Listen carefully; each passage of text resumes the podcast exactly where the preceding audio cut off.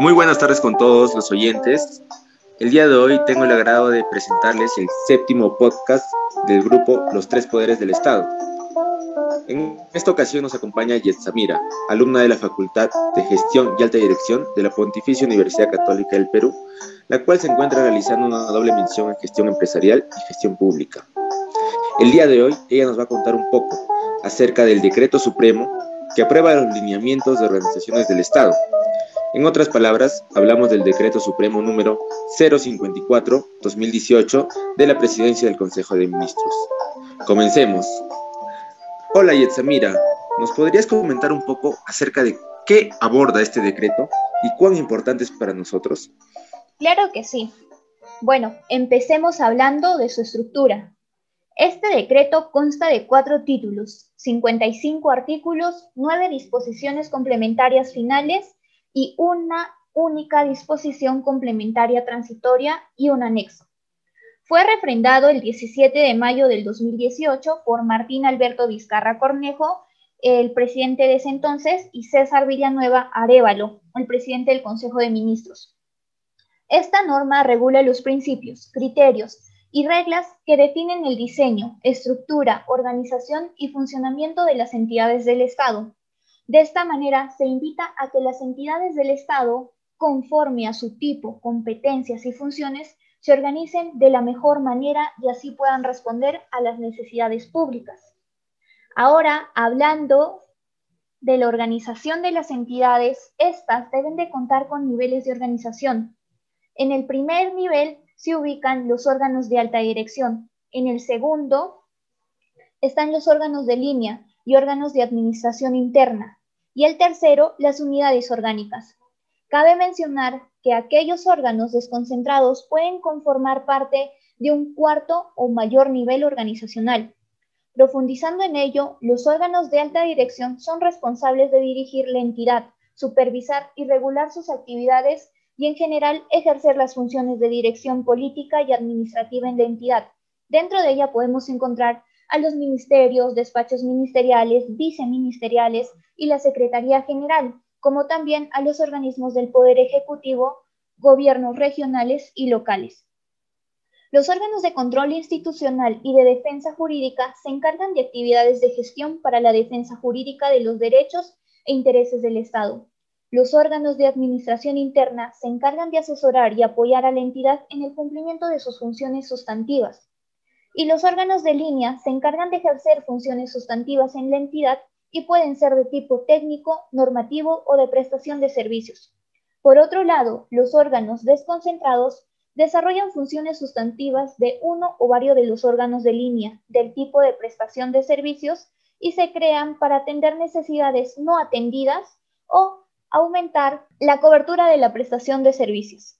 Finalmente, el documento que respalda la gestión organizacional es el ROC, más conocido como el Reglamento de Organización y Funciones, mediante el cual se formaliza la estructura orgánica de la entidad y asimismo, esta contiene las competencias y funciones generales de la entidad, las funciones específicas de sus unidades de organización, así como sus relaciones de dependencia.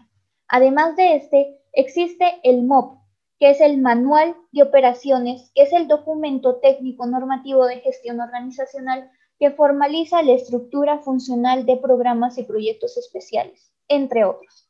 Por otro lado, parte de los artículos del reglamento están dedicados para explicar criterios para la creación de órganos, especificar qué son los programas, proyectos especiales, fondos, otras entidades sin personería jurídica, comisiones, grupos de trabajo, comités, la creación de fusión, adscripción, cambio de dependencia y extinción de entidades, como también acerca del proceso de aprobación del ROC y el MOB. Por todo lo mencionado, se aprecia que este reglamento es de suma importancia, pues para organizaciones públicas de gran tamaño y de funciones muy significativas para los ciudadanos, se requiere de cierto grado de organización para así poder responder eficiente y eficazmente a las necesidades públicas. Para ello, necesitan tener un diseño organizacional claro en base a sus funciones, órganos y así dejar ello en documentos de gestión organizacional. Qué interesante lo que nos comentas, Yexamira. Pero ¿podrías contarnos esos términos, conceptos o especificaciones que se deberían tener en cuenta para entender este decreto? Claro, Verónica, con mucho gusto. El decreto supremo menciona que su aplicación es en toda entidad pública y se entiende bajo este término a las siguientes el Poder Ejecutivo, dentro del cual están los ministerios, organismos públicos y demás entidades con calidad de pliego presupuestal, el Poder Judicial y el Congreso de la República, como también los organismos constitucionalmente autónomos. También está el Seguro Social de Salud, más conocido como Salud.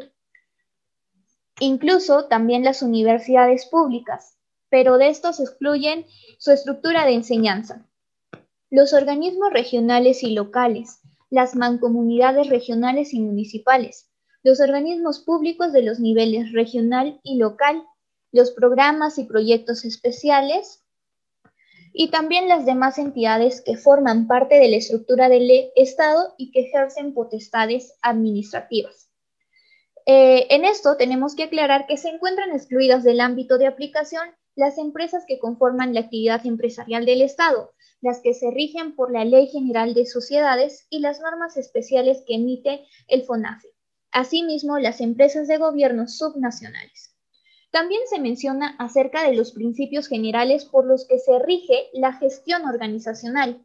Dentro de ella tenemos seis principios, los cuales son el servicio a la ciudadanía, y lo cual nos dice que para asegurar una prestación ágil, oportuna efectiva y de calidad para lograr resultados que impacten positivamente en el bienestar de la ciudadanía y el desarrollo del país.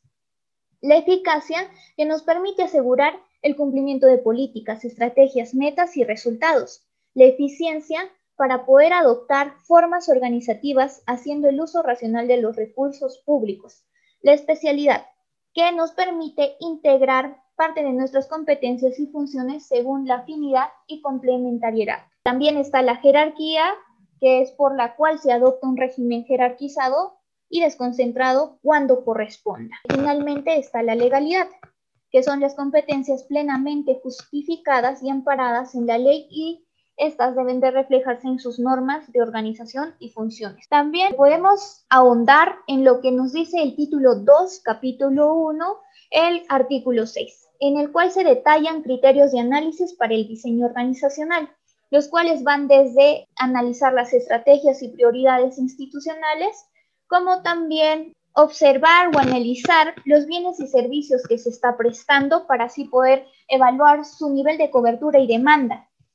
También la cantidad del personal que está laborando en la, en la entidad y los recursos y capacidades operativas, entre otros. En el artículo 8 podemos también abordar acerca de las reglas para establecer la estructura orgánica o funcional de la organización. Estos van desde la distribución de competencias y funciones hasta la simplicidad. Y por ejemplo, con respecto a la distribución de competencias y funciones, dice que todas las competencias y funciones que las normas sustantivas establecen para la entidad deben ser asignadas a alguna unidad de organización de estas. También debemos de determinar las funciones que cada unidad de organización debe cumplirlas. Por ejemplo, también tiene que haber una separación adecuada de las funciones.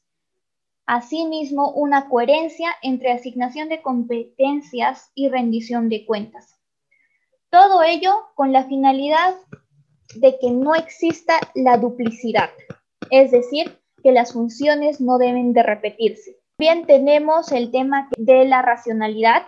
Esta nos menciona que solo pueden crearse unidades de organización que estén orientadas al cumplimiento de la finalidad y competencias de la entidad. Por otro lado, tenemos la coordinación, que es que cuando se trate de funciones de coordinación permanentes entre unidades de organización, se debe especificar dicha función en cada uno de ellos. Y la simplicidad nos menciona que las entidades desarrollan su estructura y asignación de funciones de forma sencilla y clara. Ah, entiendo, Jexa. Este, pero ¿podrías brindarnos un ejemplo de la aplicación de este decreto para entender un poquito mejor? Claro.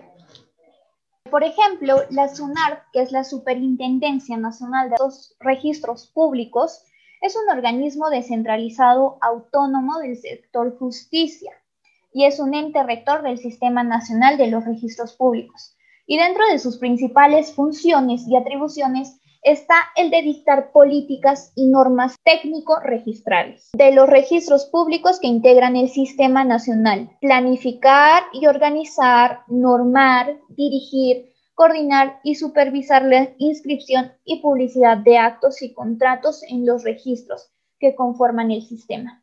Esta entidad, por resolución suprema número 135-2002, JUS, aprueban su estatuto y mediante decreto supremo número 012-2013, JUS, aprueban su ROP.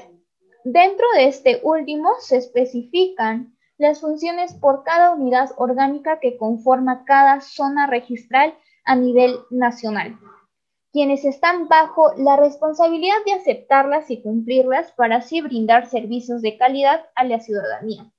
Así como esta institución, hay muchas entidades públicas que con la ayuda de estos lineamientos han adoptado un diseño organizacional y han declarado y hecho público a través de su ROP y MOP. Muchas gracias por esta clara y amplia explicación, Jetsa. Agradecemos a nuestros oyentes y los esperamos en el siguiente episodio de Los Tres Poderes del Estado.